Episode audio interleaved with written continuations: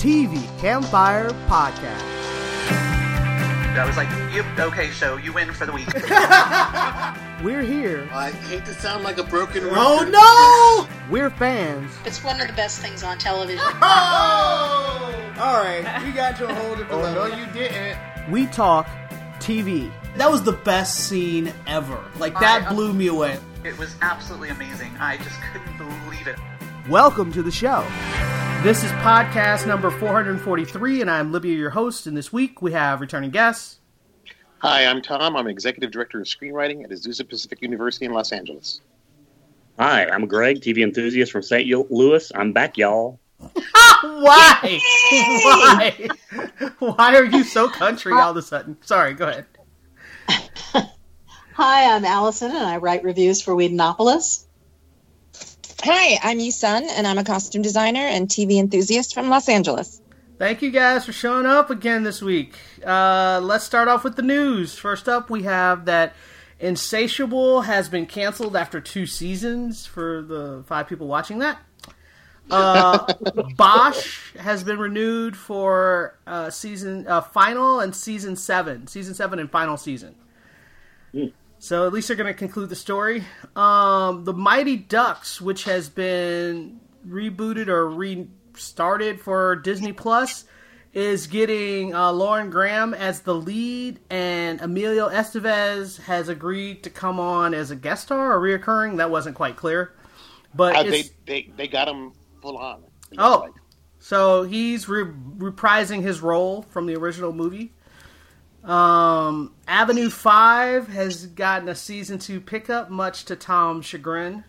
Oh, you're kidding. That's like one of the That worst things show on is tripe. It's 100% It's tripe. terrible. It's vile. I, I can't- Wow, tell us how you really feel. Okay. Uh, the Godfather of Harlem, which is, by the way, a good show, uh, has been renewed by Stars for season two. Um, Martin Freeman is joining the cast of a show called Angelyne for the Peacock streaming service. Uh, Sex Education has been renewed for season three on Netflix. And 30 something sequel has cast Chris Wood. And you guys, and people going, who the heck is Chris Wood? He's from uh, Supergirl. on, Super, Yeah. Supergirl. So, And Mr. Melissa Benoist. yes, that's true too. All right, Tom, what is your news? It- Oh, the, the name for the spinoff, by the way, is 30 something else. oh, okay then. Okay, ABC has renewed The Good Doctor for season four. CBS is developing a CSI revival series. No! That show was on for feels like 5,000 years ago. years. Um, Why? Loki, Loki has added Gugu Mbatha Raw to the cast. Uh, the Turner and Cool. Hooch Disney Plus series has cast Josh Peck to play the lead, and Matt Nix from Burn Notice and The Gifted will write the pilot and executive produce. It got a straight to series order, by the way. Uh, NBC has picked up Superstore for season six. Netflix is negotiating to continue Lucifer for more episodes beyond season five Yeah, I heard about which is that. going to be two. Uh, it's going to be split in half with two eight episodes, two two pods of eight episodes. But they want more than that. And at Showtime, Taika Waititi and Jude Law are going to team up for a limited series called The Auteur, with uh, Taika directing and executive producing, and Jude Law starring. And evidently, it's a satire with Jude Law playing a quirky film director. Gee, I wonder where they got that idea from. Taika Waititi just writes autobiography stuff. And according to Liev Schreiber, even though Showtime canceled Ray Donovan, he may return somehow. Well, that So, seems like a rumor. official, I yeah, I didn't report that. Except I for feel, Liev Schreiber. yeah, I feel like he's just saying, yeah, he's just he's starting the rumor himself. Like that's not news. That's just him saying, "Yeah, my show's totally going to be back." I have no authority whatsoever to say that. I don't own it, but sure, all right. No, that's not news. All right, let's start off with the shows. First up, we're going to talk about Doctor Who, and this week's episode was uh, people sticking fingers in places they don't belong. Uh, it was so gross. That was so gross. He just like puts his hand out and all his fingers come off and they just stick in people's ears. Like, ugh. Just that alone. Don't forget they float across the room so menacingly. That Well- was yeah, extra creepy. Well, the, I was okay with them floating up until they went in the Ugh. dude's ear, and then once they went down, it's like, Ugh. ew. And Hopefully they apparently- could have gone in worse places. That's true. And then they were just like, and now you will be stuck Small in your favors, you know. now you will be stuck in your nightmare world. And apparently, these immortal people collect nightmares and feed off of them. Um, and I was wondering where this was going because all the companions were getting different visions and seeing people, and I was like, and then the dude creepily showed up on the TARDIS. I was like, how did he get through the TARDIS defenses? Like, they don't explain that. The TARDIS uh, famously has crazy, crazy defenses that prevent people from doing exactly what that dude did, and they give you no explanation that he how he did it. But whatever. This show That's is totally ignoring all the rules. All the rules are just thrown out. Yeah, Whatever. Yeah. Um, but I mean, other than that, obviously glaring issue, I did like that the Doctor had to go up against two pretty powerful beings. They set they set the beings up as being crazy powerful eh, very early, so I appreciated that. The only thing I didn't like was the Doctor seemed super scared. Like, where's the arrogance? Where's the I'm confident I can defeat the bad guy? Instead of let me quiver in a corner, Doctor. It was weird. Well, I, I think I think with his um, experience, I think we're supposed to believe that he's been shaken. He's been shooken. He's like um, that was a joke. Um, I think that his experience with the Master and like the last few episodes, he's like altered. You know, he keeps making she sorry, she keeps making comments. They, I don't know. Um, truly, they, they should be called they. There's so many of them. anyway, um, he she my goodness. She um keeps making references to like oh i'm talking to myself. Oh my companions aren't here. Oh.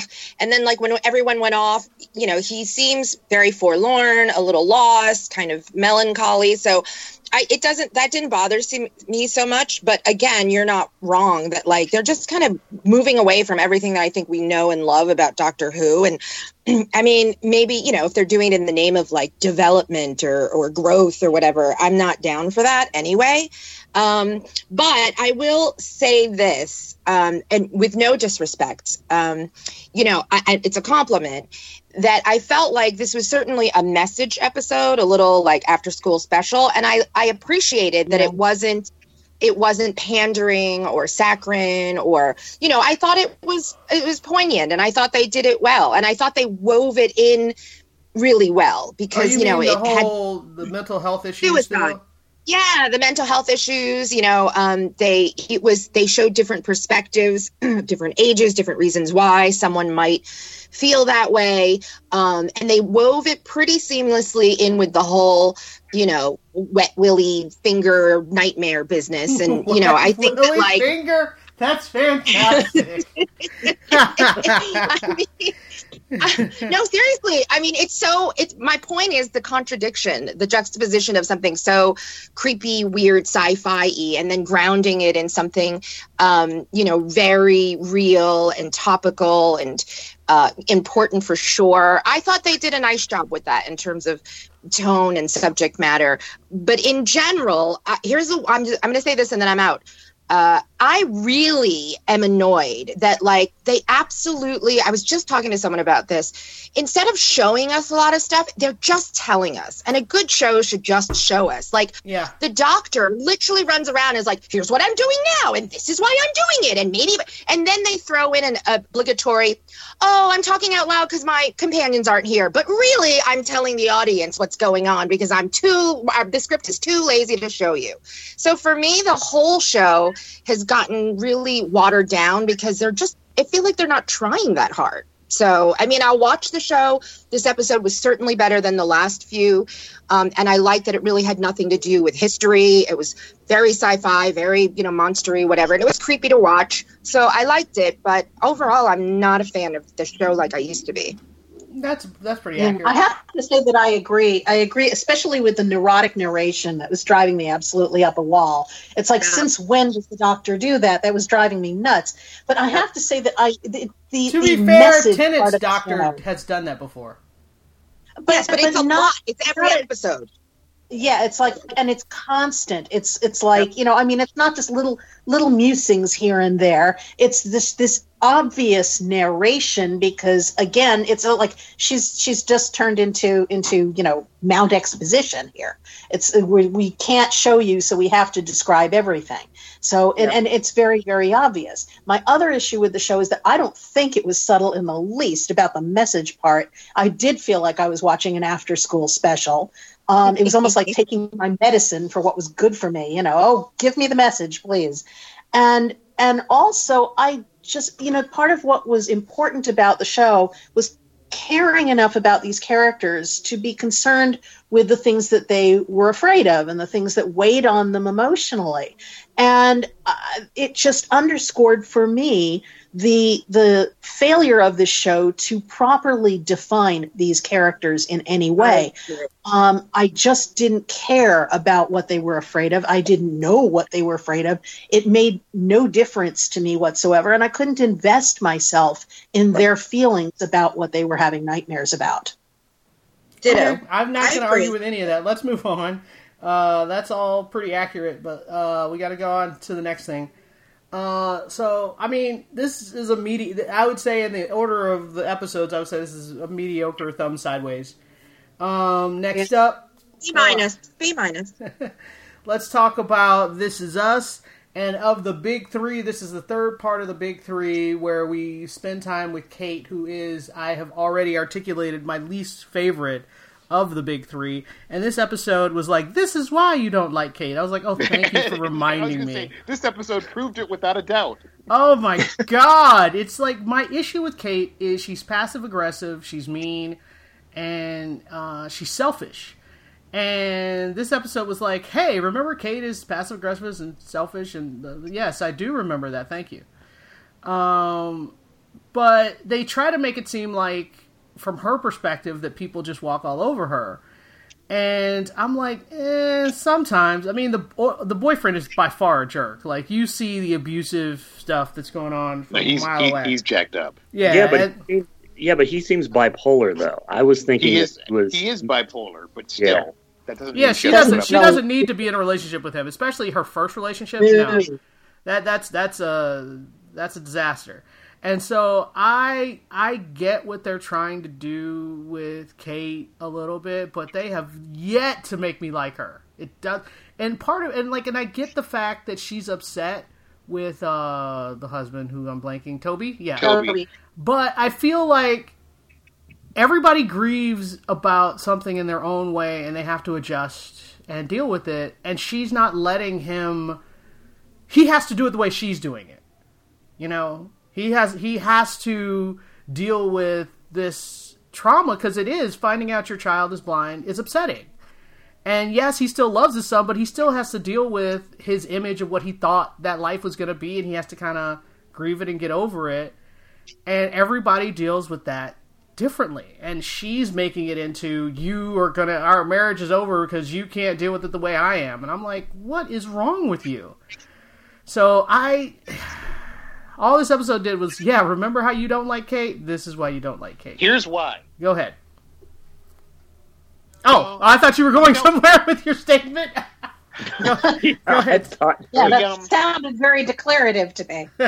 um, here's the thing: I I agree with you that everybody grieves things in their own way, but you know, there's part of being an adult is, and especially a parent, where you have to kind of put that aside and be a parent. right but that's and a I learning think process there was a every real, I, but, I but agree with you, but but not. parents don't. But parents don't. from But, his but Hold on, parents let her don't. get- kn- hold on, don't let her- how to he is escaping from his responsibility to raise the child. He's burying himself in in these exercise programs and losing weight and all the thing and all the and this new group of people he's friends with who are clearly not friends of Kate's. Um, and and I think from her perspective, and it's backed away. up because they have the mother taking her side in this. So it's not like we're supposed to to think, oh, it's just Kate being Kate. Um, he Well- really seems like is divorcing himself from his responsibilities as a husband and a father. Now he shapes up towards the end, which is great, and I hope that eventually, you know, they get him on the right path because I always liked Toby. But recently, I have not been liking Toby so I- much I will- because his coping mechanism is not helpful. But I think part and- of but part of that is he's afraid to talk to her about it because he knows how she's going to react. Mm-hmm. That's I think that's that's my issue with it is that she has never made it to where he can talk to her because her like when he found when he started losing weight, her reaction was not congratulations, good job. Her reaction was like, how could you do this to me? So why would he Well, talk to her about this- anything? This is also, this is also I, and I agree. They have a problem with Kate's character from the beginning. And actually, recently there was a discussion between other friends of mine about this subject, which is that they the the only thing they ever address with Kate, and and no matter what other thing is going on, they always dovetail it back into this same subject. Is Kate's weight. Right. And no matter what other thing, it's Kate and the baby, Kate and her career, Kate and this, that. It always goes back to because she's fat. Yeah. And it, it becomes very, very tiresome. And I, I think that that's the writer's fault. I think that the Mhm. character could be more interesting and I could be agree. more if they get off that tack for a moment agree. and acknowledge that people of all sizes actually have lives outside of whatever the scale says. Correct. I that is mainly my issue with Kate. That is 100% my they like they take everything that's bad or stereotypical about someone who's overweight and they give all of those issues to Kate. And they Yes. never let her grow and become better. They they have Mm-hmm. her stay in the same place and that's my issue with her. But okay, I'm done. Uh Greg, you Uh, have thought. Oh, no, Tom, go ahead. I just want to add to Allison's comment. Everybody agrees CrossFit Toby was a douche. so let's just keep that out there. Um, the thing that Thank I was you. thinking about most this episode is is Rebecca kind of at fault for kind of screwing these kids' lives up after the dad after Jack died? Because Why do you feel that? To what? Why do you say that? because it seems like a lot of the problems the kids have start it, it seems like jack was kind of a moderating influence and that rebecca just gave a lot of them too much affirmation and not enough tough love Hmm. because it, it just seems that if well, you look she at didn't. She didn't give the problem. Apparently, with uh, Kevin was she didn't give him any kind of affirmation because he ended up going to the neighbor or his girlfriend's mom for affirmation of him being a good actor. She didn't. She didn't go to any of his auditions or watch his stuff on television. She was busy trying to work. She had a job. Yeah. So I don't think that's the answer exactly. But yeah, I mean, when she goes from being uh, doing it as a team to doing it by herself, she's going to make mistakes. Absolutely.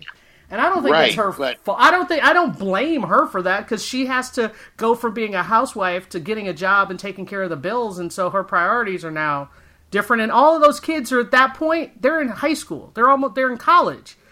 Uh, she, they can't blame her at that point for whatever's going on that's their own thing, you know. So i don't know I don't blame her for that because by the time Jack dies, they're all about to go to college. So, nope. I think it's just a function of the fact that they lost their dad and that left Yeah. them all scarred in different ways. Correct. I agree with that. I agree with that. Um, because they're on the cusp of becoming adults, so they had to grow up a little fast. Anyway, let's move on. Unless, oh wait, Greg, you had thoughts before we move on? Uh, yeah, the only thing I was going to say, I I actually enjoyed the episode. Um, I know folks had some problems with it. I enjoyed um, each of the different um, timelines they were going through, except for the Jack and like baby Kate. Well, I guess Oh, she toddler was Kate. adorable. No, toddler Kate. No. So. Uh, no, it, it was really boring to me. Um, all the stuff with Kate and the mom, like especially like doing the uh, getting in the pool and then doing the karaoke. I thought that was really awesome. Um, I thought the the college age Kate, you know, dealing with her boyfriend is going to reveal some other personality quirks that perhaps we haven't seen yet uh, coming up in the future.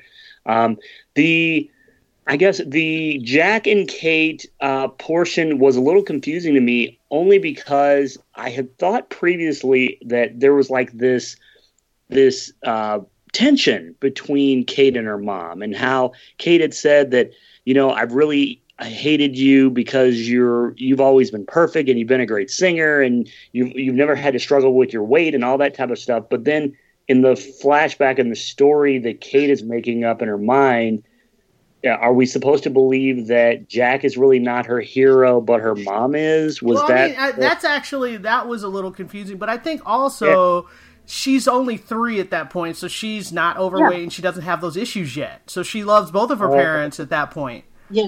And, And, I uh, and- what I, I really liked about that scene, about about that segment of the story, is that what we what we're learning is that in you know when we get down to the core of of Kate from before all the other issues started in, she, we've always thought of her as being a daddy's girl, and what we learn is that if you go back far enough, she loved her mommy.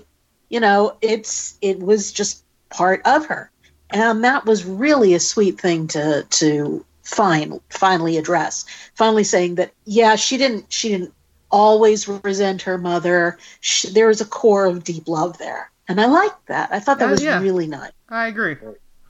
All right, let's move on. We're really moving on now. All right, next up, let's talk about Legends of Tomorrow because uh, Tom and Greg saw that. I did not. What did you guys think? The episode title was Slay Anything. so it was kind of a fun send up of 80s slasher flicks with a couple of fun, a couple of interesting twists. Um, I'm still digging Legends. I mean, aside from Black Lightning, it's my favorite of the Arrowverse slash Earth Prime superhero shows. I like how you distinguish which Earth they we're on. take- Go ahead. they don't take themselves too seriously, Nope. and it's about the characters. Yeah, I mean it's a fun show. I'm not going to disagree, but it's not a. I, oh my god, I have to watch Legends. It's not that kind of show either. Well, it's no Flash. Wow. Uh, Greg, what did you think of this episode?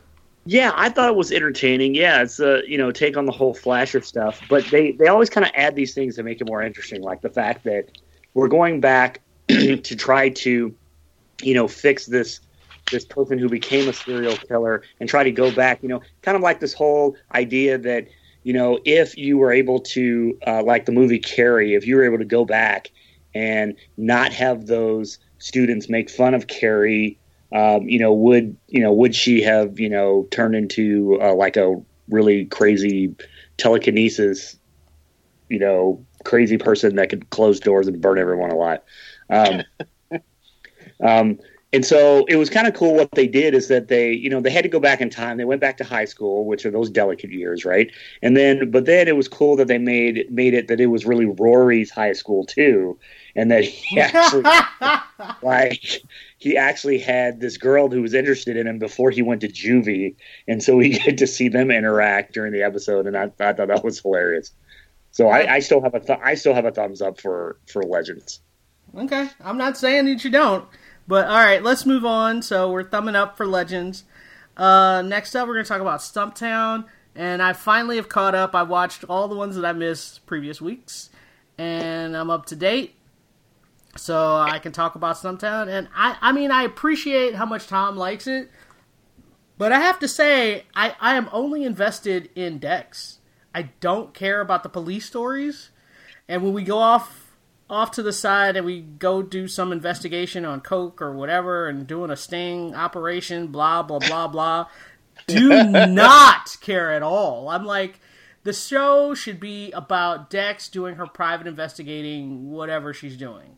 Because at the heart that's all i care about. And then we did like i think in this last episode we did a side story with her brother was this the one where he was making a cake no this is the No, one that's previous. uh, This is the one where no, Tookie. that's where he was bringing Tookie in to be like a part owner in the, of the Oh, right, bar. right, right. Don't care. I like, a did not care Run that about any of that. None of it Oh. at all. I don't actually like that character. I don't like that character.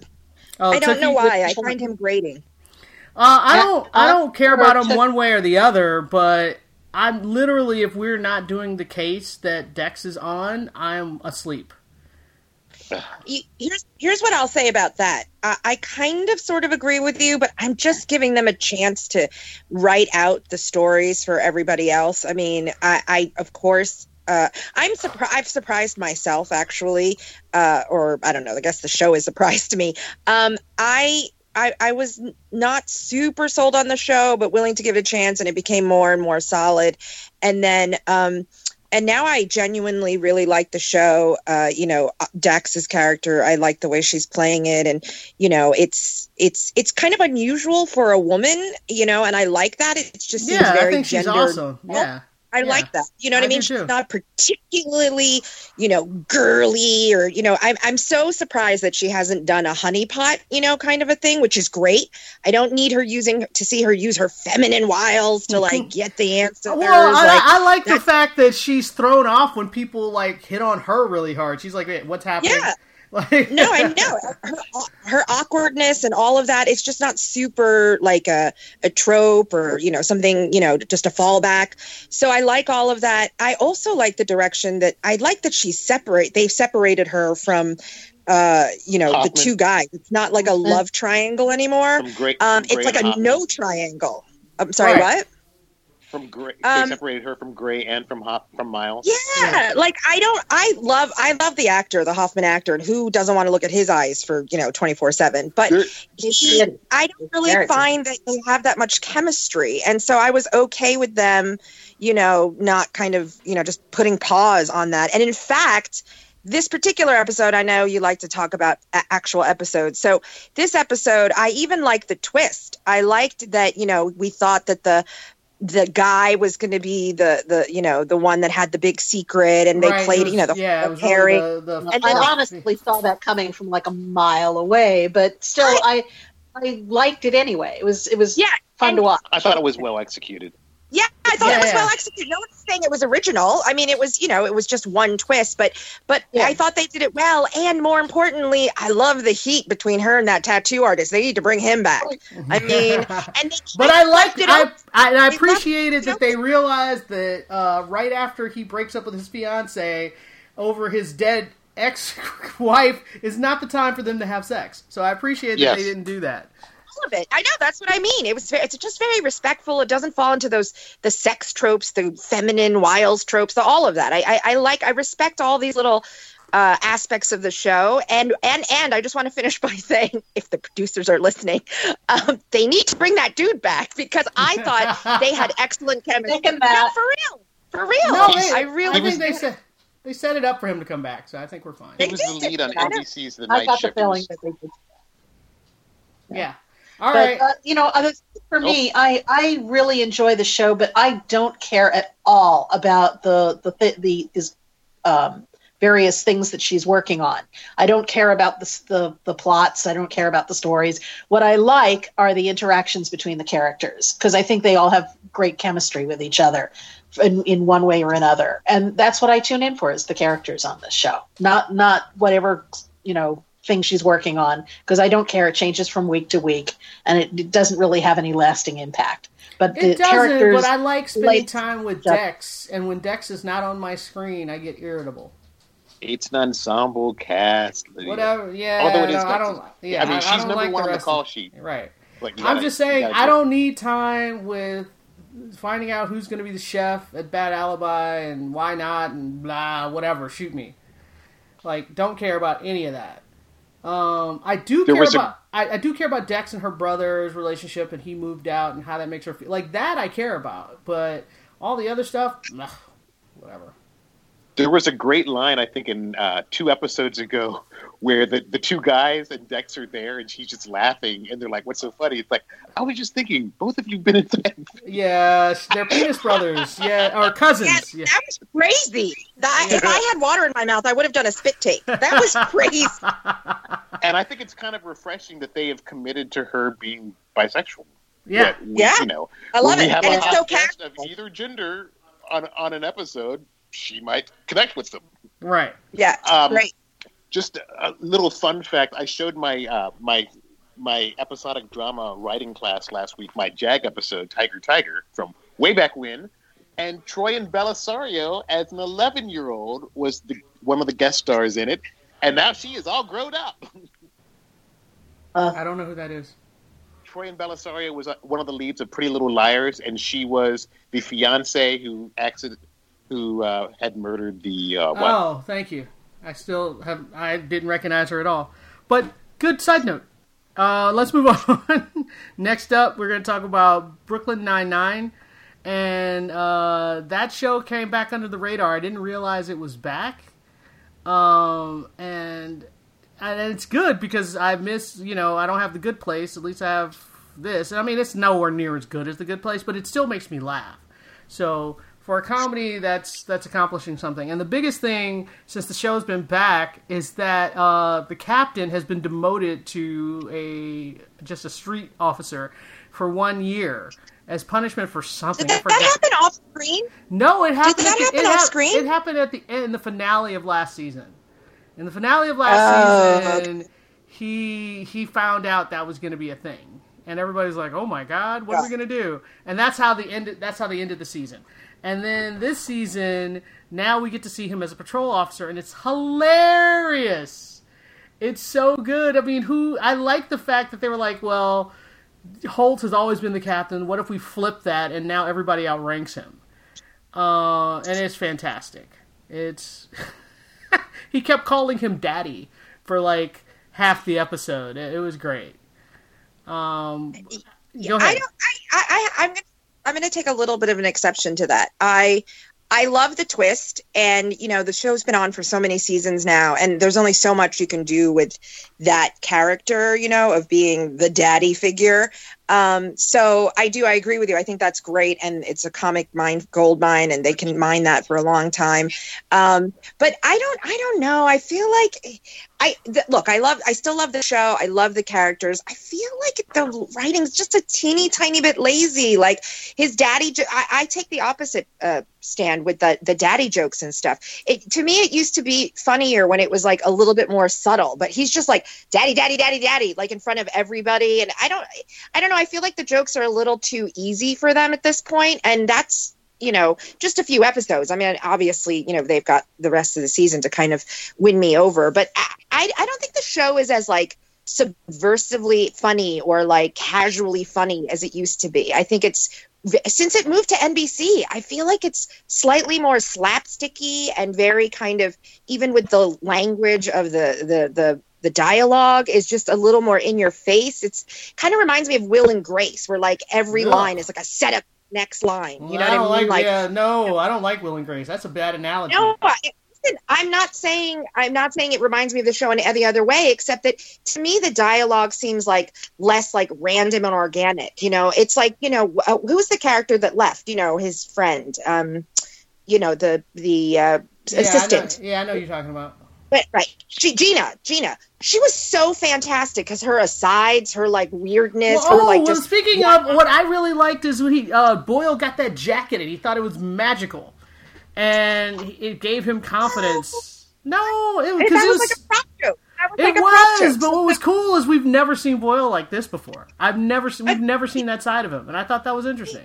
I, I, sure, but like I said, I, I still like the show, but to me, the setups and the jokes are very like more, you know, sketch comedy y, and that was the thing I liked about it was that it was it was more like The Office, where it was just more situational and and kind of weird, and the jokes came out of left field. Now I can see all the setups, so whatever. The show is funny. I like that they changed things up a little bit. I'm hoping that they and it seemed like they tried to put more character, you know, more stories around the other characters, not just Jake and um, the captain. So, I mean, I'm glad it's back, and I'm I'm happy, you know, and it's funny. But I, I don't know. I feel like it definitely has changed since it's gone to NBC. Oh, boo. All right, uh, let's move on. Uh, next up, we're going to talk about The Magicians, and I thought there was only one episode because I don't have cable, so I don't know these things. I don't have cable either, and I knew there were two. How did you know there were two? YouTube TV. It just popped up and said it was a two-hour Well, I don't have YouTube TV, man. I don't have anything like that. You have that's you don't have cable, but you have the assembly of you have streaming cable.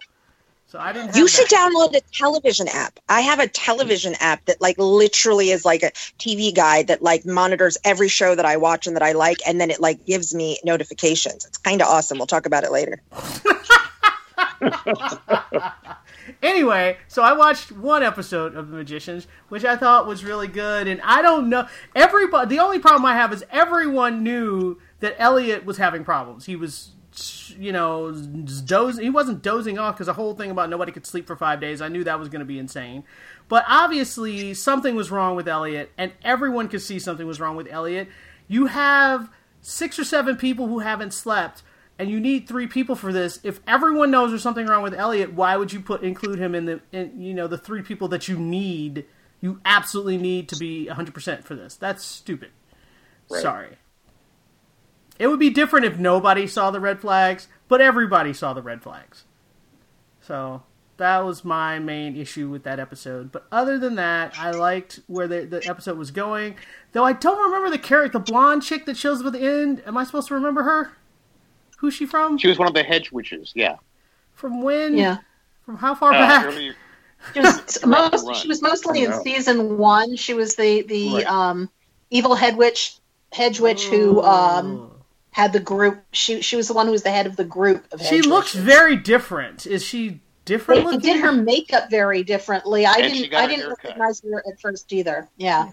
I mean, they say her name, and I'm like, oh, you're supposed to be somebody I recognize, and I don't. It's Marina, right? Yeah. n Marina, yeah, it took me a moment because they really they did her hair and makeup so completely differently. It's like, Mhm. wait a minute, oh, that's you. Okay, Yeah, yeah. I just that that was weird because I couldn't really figure out who she was. I do really like the librarian chick. She makes me Mhm. laugh a lot because she's just like she's like I'll just be here in the library just reorganizing all your shelves because she doesn't have a library anymore.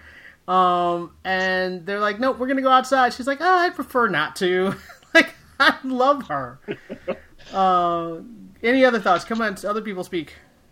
Oh my Um, gosh! I mean, there was so much. I mean, um, well, first of all, I thought it was fantastic that they broke the moon. That was uh, that was. So we're going into episode two now, right? Yeah, I guess that's the end of episode one is when they broke the moon. I was like, wow. I loved. Um, oh, go ahead, Greg. oh, no, no, that was uh, yeah, that um, and and actually, I thought the I thought the effects were really good. I mean, the way they kind of, I don't know, I was just really impressed. Like they're, you know, the the moon rock kind of disappears, and then you know we think everything is over, and then all of a sudden, like you just see like like stuff coming out of the middle of the, like a crack, and then stuff is like coming out of the middle of the moon. I just thought they did a really good job on that. now can we talk about the second part Go of this? Or? I'm Yes. just the lame duck who missed it. But d- please don't go into too many details. Just give your opinions on what you thought. I I love the way that they. You know what's interesting is when Groundhog Day came out, there were very few media films or TV shows that had used that premise before. I mean, there was a mm-hmm. Star Trek Next Generation episode. Literally, you could do. Entertainment Weekly did a story about all of them, and there were like five total. Now there are a lot more because that's become a trope that everybody does. But I loved how they played with the trope, and it was fun. Just in terms fun. of how far do we go? Oh, and then we reset. So, and for me, you can't go wrong focusing on Eliot and Margo because I Yeah. love them both. Yeah. Margo Yes. is just Margo is my spirit animal. oh, I forgot to mention. I just re- love them together. And I, what I really love too, you know, the, the you were talking about the special effects when when the pieces hit the earth, which becomes their reset point every time. At first, it's absolutely ghastly to look at because it's it's beautifully done. But then, as they keep repeating it, it just gets funnier and funnier and funnier.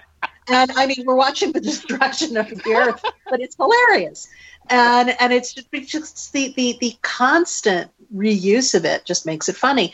But I love the interaction between Eliot and Margo, and then of course that moment where Eliot realizes he can't rely on her anymore is heartbreaking.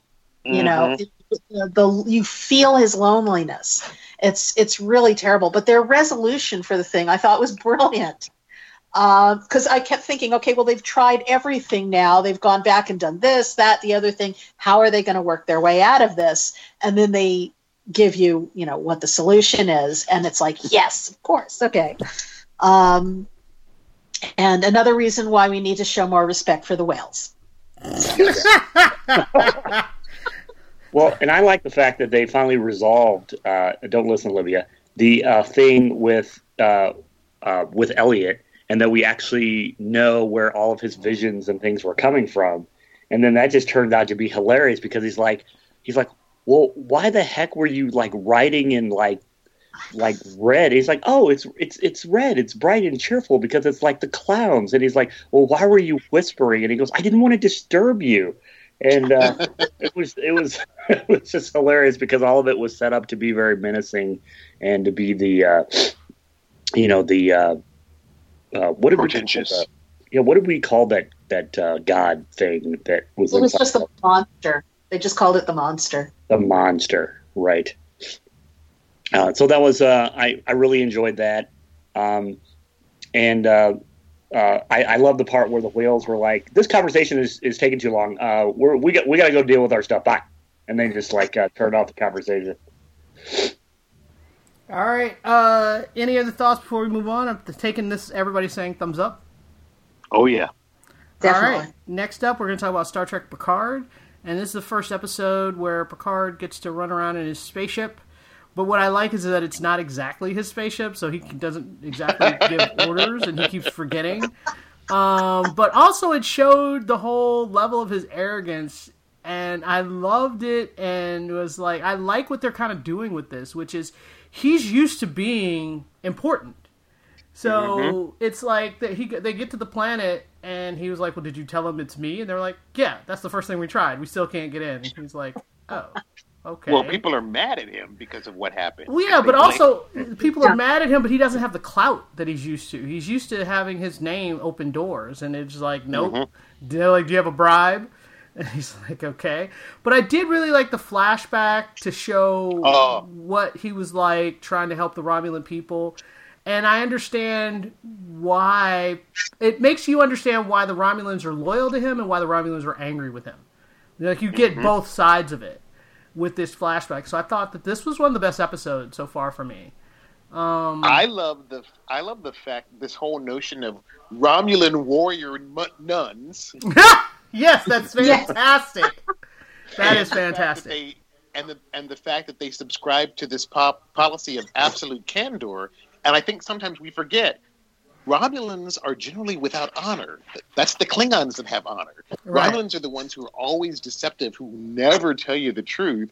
And you have this whole, you know, this whole uh, convent basically filled with women and this child who will say exactly what they're thinking and tell you. Yeah, and I I like that kid that uh, now that he's I, he was super adorable as a child, uh, but I like that now as an adult he's got all this anger at Picard just and, and as a child would like it totally makes sense that he feels like Picard abandoned him. Um because Yes. even if he It's intellect- yeah, and even if he intellectually understands what happened, there's nothing stopping Picard from making a phone call and calling them to see if they're okay. Uh, even if he You know, didn't I- I- have the power, if he didn't have a spaceship, he didn't have whatever, he still could have made a phone call. Yeah, but if they're monks, do they I- really have? If they're nuns, I'm sorry, do they really have a phone? I think they. I He could have sent a message. He I could have feel like he- mailed it. He could have like done something. he could have done Like, something, you know, and he chose. He could have sent a scroll. Yeah. but I mean, I feel like also, uh, what's her name? The first off, the old first officer. Uh, I forgot her name. Uh, Raffi. Raffi. Raffi? Yeah, yeah, she said the same thing that after he became he cut bait and he cut off ties with everyone. He didn't call anyone.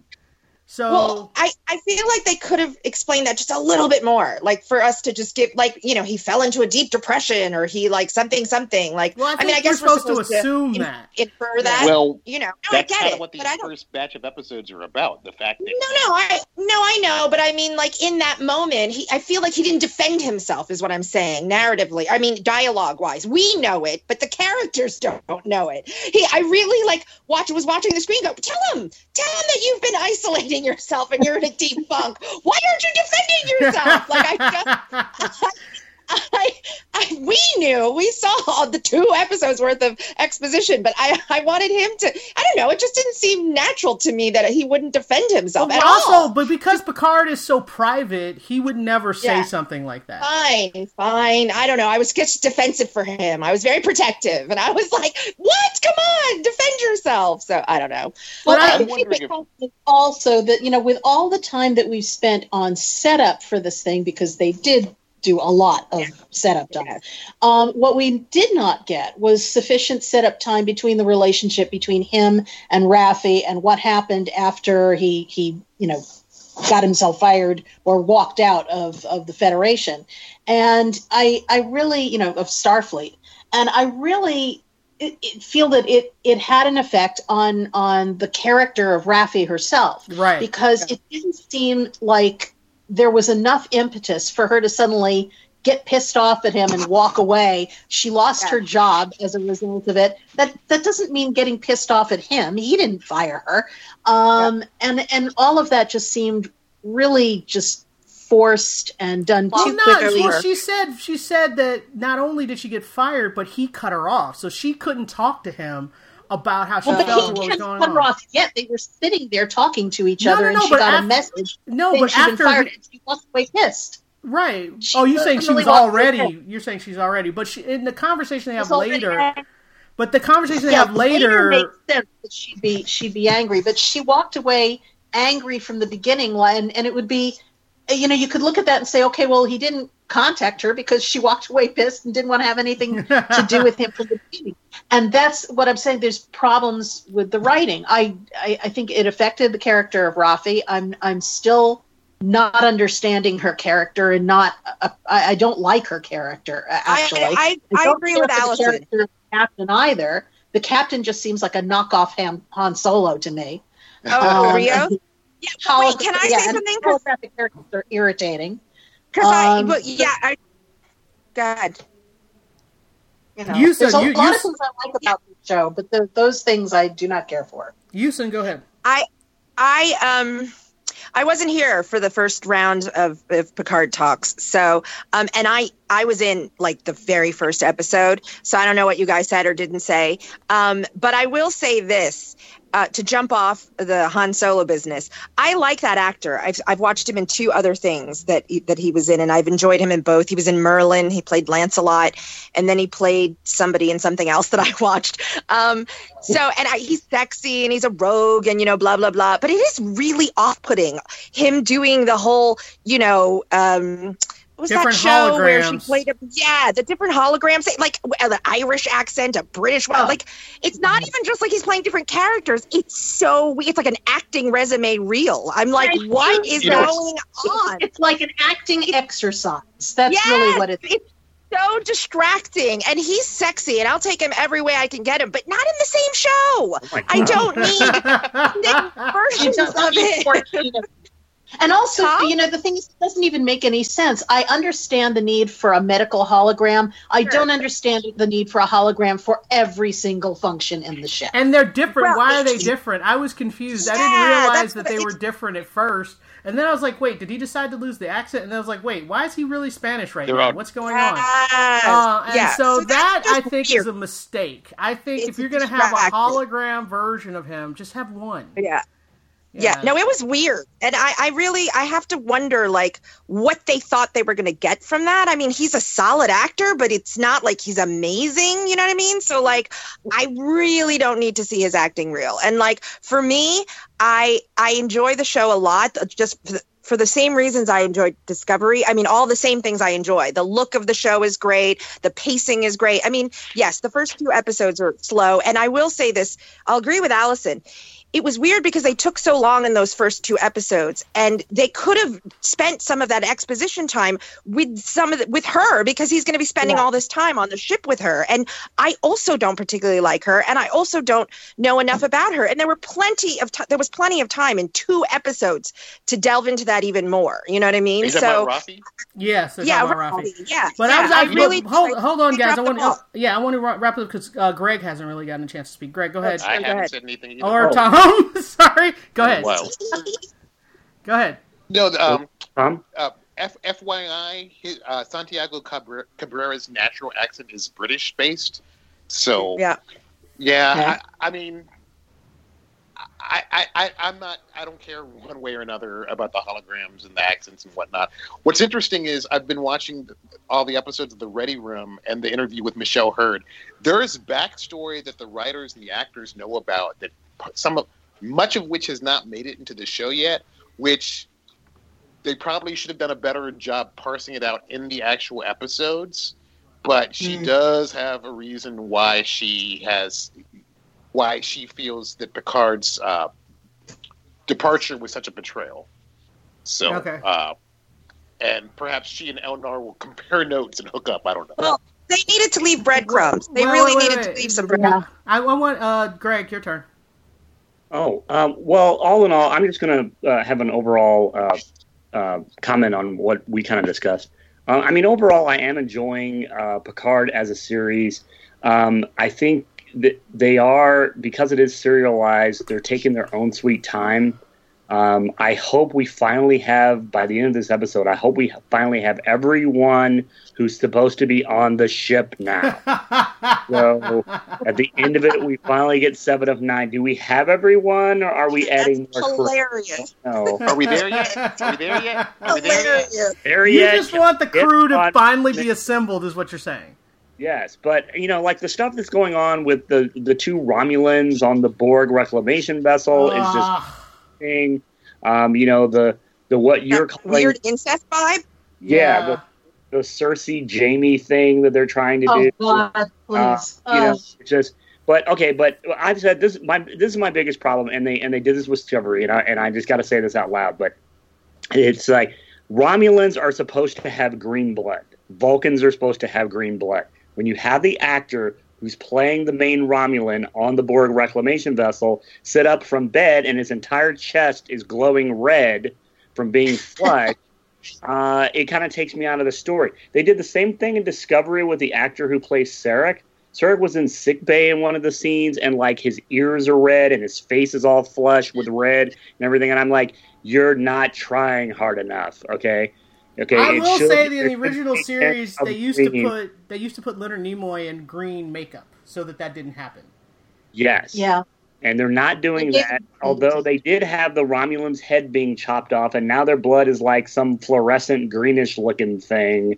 Uh, if, if, so it's and- green. You're right. Yay! Yeah, but Alright. The um, thing is, no, there's, when you can do it digitally, it doesn't make sense that they're not giving them that kind of tinting if you're gonna go with that as the idea. But okay, we need to move on, guys. We've been on this too long. We need to move on. Uh, so overall, are we still saying thumbs up? Yes. Oh Yes. yes. Okay. All right. Sure. Sure. Next up, we're going to talk about legacies, and this is episode two thirteen. Uh, was this the one called Kai screwed us, or is this the other one? The next one. No, it's the one after that. It's the one where the world dematerializes and Oh, um, the they prison have to world. The figure- prison it's world the goes away. half. It's sort of like a two-part. Sort Right, of right, like right. a two-parter. Right. Kai gets out and they're still stuck. Right. So, what do you guys think? I saw this episode like months ago, so it's kind of vague to me. So, what did you guys think? Well, I I really enjoyed the episode. Um, I I you know I'm I'm very invested in the characters that were there. Although I kind of wondered, as long as they needed like an anchor for somebody to be sacrificed at the end of it, why didn't they just go with werewolf guy who Right. betrayed everybody? And it's like use him. It's like I, he's gonna as I was watching it, I thought the same thing. But continue. Yeah, but um, so you know, I guess so far it looks like we're we're we've lost Sebastian. Although we didn't, we never saw a body. So if they want to revive him, they still can because there is an out. They made sure that he knew there was one before you know the end. So there's that. Um, I do think it's interesting that, and I, I was not surprised at all, but I did like how they they finally showed. Um, uh, oh God, is it? I get them mixed up. Which one is the dark haired twin? Uh, Josie. Josie. Um, when she she wakes up in the middle of the night and the the darkness starts taking her over once again. It's like I thought that was way too easy for that to disappear completely when they made it back. Um, so I- you know, I'm I'm looking forward to seeing how that's going to play into the story. Uh, and I also really liked um, finding out that a phoenix can do more than just you know, get killed and come back alive. There's- there's I mean, other- I figured he was going to be. I figured he was going to have to at some point light on fire. You know what I mean? Like it just seemed ridiculous that that was like his Yes, only. and fly, I think it's- and fly at the same time. Yeah, So, and I Yeah, have to no, say I- that the wings were very impressive. That was beautifully done. Yeah. Yeah, I thought that too. I thought it was going to be cheesy, but it was it was great. I, I it was it kind it was cinematic. You know what I mean? I really did think it was going to be cheesy when he kind of with the shot was a long shot and he kind of comes towards you, and I thought, oh God, what's this going to look like? Um, so I, you know, I will say this too, Allison. I am really enjoying the show. I continue to like it more and more, and I am very invested in the characters. This isn't a diss, but like uh, you know, I don't like it as much as the originals, but um, it, it's kind of a little hard for me too because they are so young, you know. And with the originals, you know, that you know, I could, you know, be like that one's hot, and this relationship is, you know, sexy, and this is this, and I'm like, meh, these are kids. So for me, there's an aspect of the originals that was like, you know, sexy, um, and, but that doesn't matter. I mean, this is a different show. But what I'm saying is, I, I like it on that level of the twists and turns and the investment in character. I think they they found a really good rhythm with the evil and the the thread and stuff. I mean, the the the, the necromancer or a necromancer, and he's I like love the him. necromancer, love him. necromancer. He's hilarious, and it it's He's a hard best. thing to do to be like the heavy but be like kind of ridiculous you know what i mean and funny you know it's um and i love the conceit that he's just kind of not respected he's like the rodney dangerfield of you know the the, the villains he's like but i'm powerful i swear you know and this is my name Mr. Necromancer, you know, Mr. Necromancer. it's necromancer Johnny necromancer you know? So yeah so it, it does a nice job of the humor and the, the you know the monster and the drama through the kids and stuff. I will i will just finish by saying that um uh, some of the things though i like i don't know the whole the eyes turning black kind of thing i thought that was an easy kind of you know horror movie ending and that, that wasn't particularly interesting. You know i kind of was like well, we all saw that coming but i will say this last thing Oh, because yeah, you guys mentioned it'll be interesting down the line. Is my Sure. point. No, no, no. Of course, it had to be though. It when when she stopped being bad, I thought, wait, that's it. Two episodes. This is they broke this, you know, this thing. You know what I mean? And I thought that this is that was a terrible. You know, that was two episodes long. However, I will say this: I liked that Sebastian was the choice. I really thought that um, it gave it more poignancy, and it kind of gave Lizzie that kind of, you know, eh, her little journey and closure, and how she, you know their relationship is very funny. And you know, and in the in the middle of the episode, she said something like, um, I think we need to start seeing other people or whatever or you know whatever it was. And and then it brought it back to this and he was redeemed and stuff. So that way if and when wink wink I'm sure they're going to bring him back at some point Oh, he comes back he's been he's been redeemed. You know what I mean? And so they've reinvented his character I for him and he- I was about to say he gave her that that uh blood because he was like, I have to turn you into a vampire against your will. I feel like that's kind of you don't kind of come back from that. No, I feel like you can't listen. People have come back from worse, you know, things they've done to people, you know, on shows. They really have. I mean, General Hospital in the '80s. I won't go Oh into the yeah, details. let's not, uh, don't go into that. Yeah. that, that doesn't count. No, That was No. a bad time in television. Yeah, that- sorry. that does horrible. not It was horrible. But, but my point is, my point is that if they did want to bring him back, they set it up, and I I was surprised at how. Uh, how much I, I like that. I thought it was poignant, and I don't particularly like his character. So I, I thought, I oh, was that like, was good nice. riddance. No, I liked it. I mean, yeah, I'm, I'm okay with him being gone, but I thought they did a nice job of getting rid of him. So, and okay, that- finally, that's true. Yes. I Yeah. The thing is, I think that there's they left too much open about his character. They brought up the whole thing with him being Yeah. a vicious pirate and all of that. Yeah. And I think one of these days they're going to go back and resolve all of that and you know I tell us what the hell happened. Right. So yeah, I- I, do expect to see him again. What I feel bad about seeing about seeing the end of is the character of Kai. oh Um, I- yes, I, choppy oh, yeah, I liked him. I have to assume he was in Vampire Diaries. Correct. Um, is He's that what the- he's, he's- okay, 'cause I never He's the twin. He is the the twin. Wait, wait, wait. Let me let me break it up. He's the twins' uncle, and he killed their mother. got that. So I figured that's why I figured he had to have been from from the original show.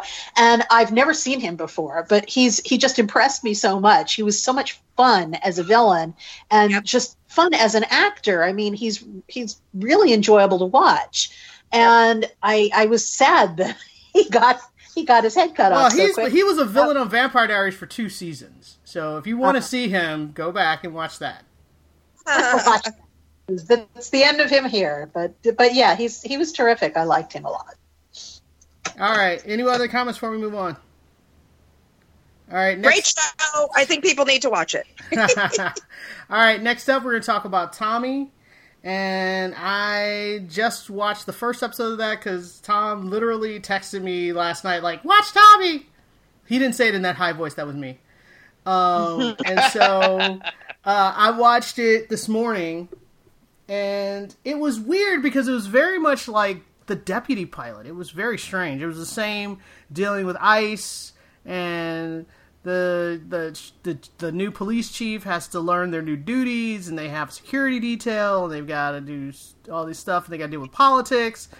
I will say that Tommy does it in a more sophisticated manner. Like the stuff on on Deputy is very simple. There's nothing complex about it at all.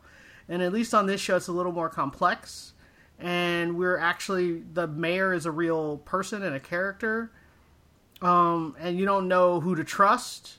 I mean, they have the same issue over on the other show, but it's so strange that both of these shows came out at the same time.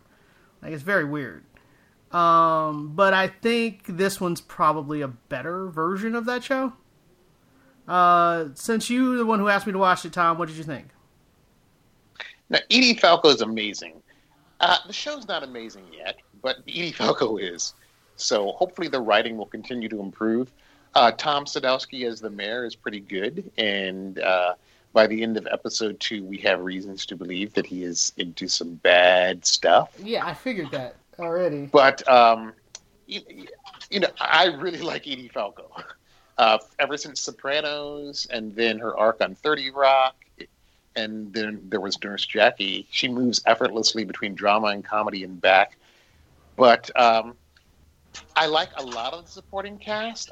For me, the the weakest link is the daughter because I, I like the idea of her daughter, her the I like actor of the who daughter, is the playing her daughter. Yeah. good.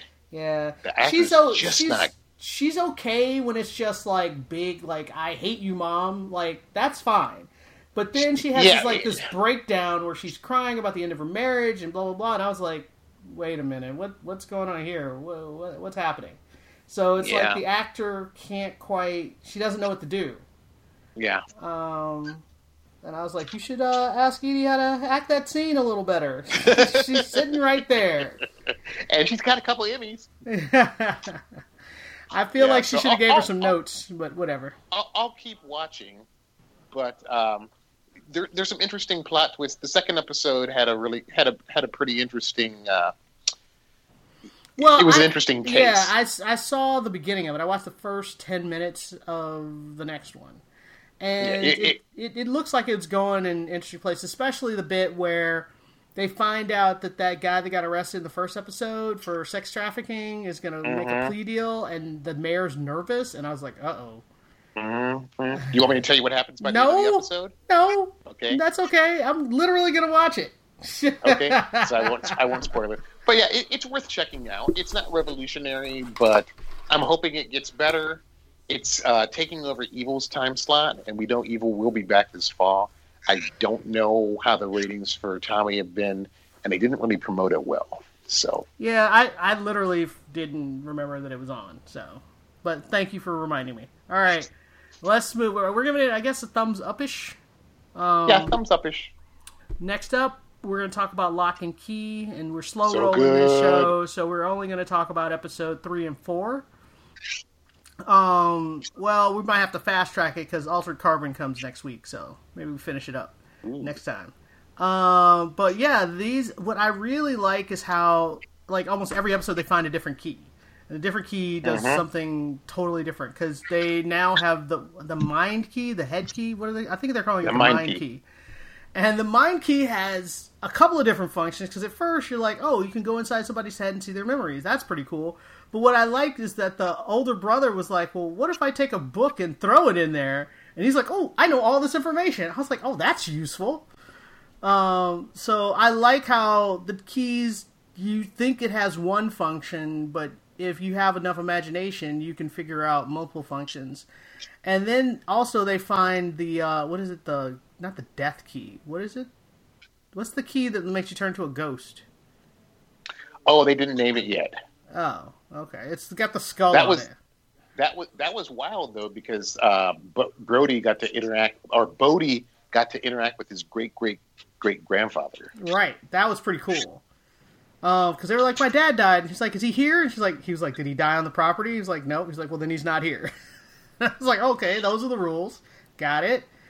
Um, so I do think it's really interesting because he talks about the fact that their dad used that key. He was like, yeah, him and his brother used to talk to me all Yep. the time. And and what's also interesting is the younger brother has no memory of using the keys. Uncle He's Duncan. Yeah, Uncle Duncan has like he has a big gaping hole in his memories. And it freaks him out. He knows that they are there. He doesn't know why, and it makes him hate being around the place. But I'm wondering if someone can use the mind key to dump out their memories. Possibly. I thought it was interesting when um, that uh, what's the daughter's name? I don't remember. But the fact that her mind looks like a like A a, mall? a, a, a mall straight out of Maurice Escher.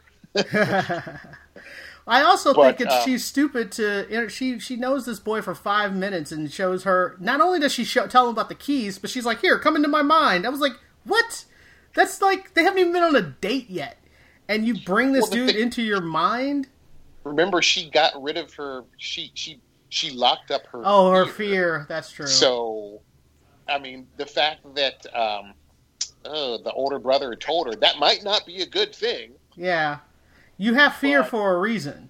You have fe- you have fear for a reason, but she she lost her. She has no inhibitions, so she's not acting completely irrationally. Yeah, that's true. I didn't think about that. Uh, Greg, Yeah. you have seen the whole season, right? Uh, no, I tried to get through episode one last night, and I had a hard time. Oh, I was talking to somebody else who finished it. Then sorry. Uh, You didn't like episode one? It, it was just, it was just. I was trying to. It was long. I was, trying to- I was trying to stay interested in it, but I was like, I don't care about these kids. Um, okay, it's really sad that something happened to their dad. But um, they need to speed this up. It gets pretty good, man. Once they start Yeah, getting the keys, once they start getting the keys, it starts. It takes off. And once you get introduced to the villain, the villain is awesome. Yeah, she is. She is I- legit scary. I wanted. Well, when she when she started that fire. as Well, not even just the fire. When she when she goes up to that other kid who's got the fire key, and she's like, "Hey, I want to show you something," and she opens up that door to the subway. She tosses the kid in front of a train. Like, come on, man! Mhm. Like, I was like, "Oh my god!"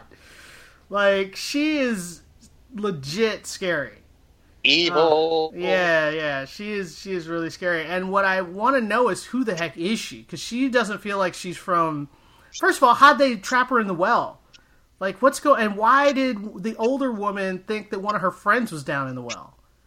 Like, what's going on? What's with the Mhm. well? Um, And is is the kid who killed their uh, the the elder the, the Locke the father, dad. is is that her brother? I feel like that's some acolyte she managed to seduce. Well, either I mean, she said we could be a real family. So Uh, I don't know. I I, didn't read it as like real family. I feel like she's really old. I think she's as old as the house. There's something about her that makes me think she's not however old she looks. oh yeah, So, no. especially because yeah. the older kids all know her. Like they're all terrified of her.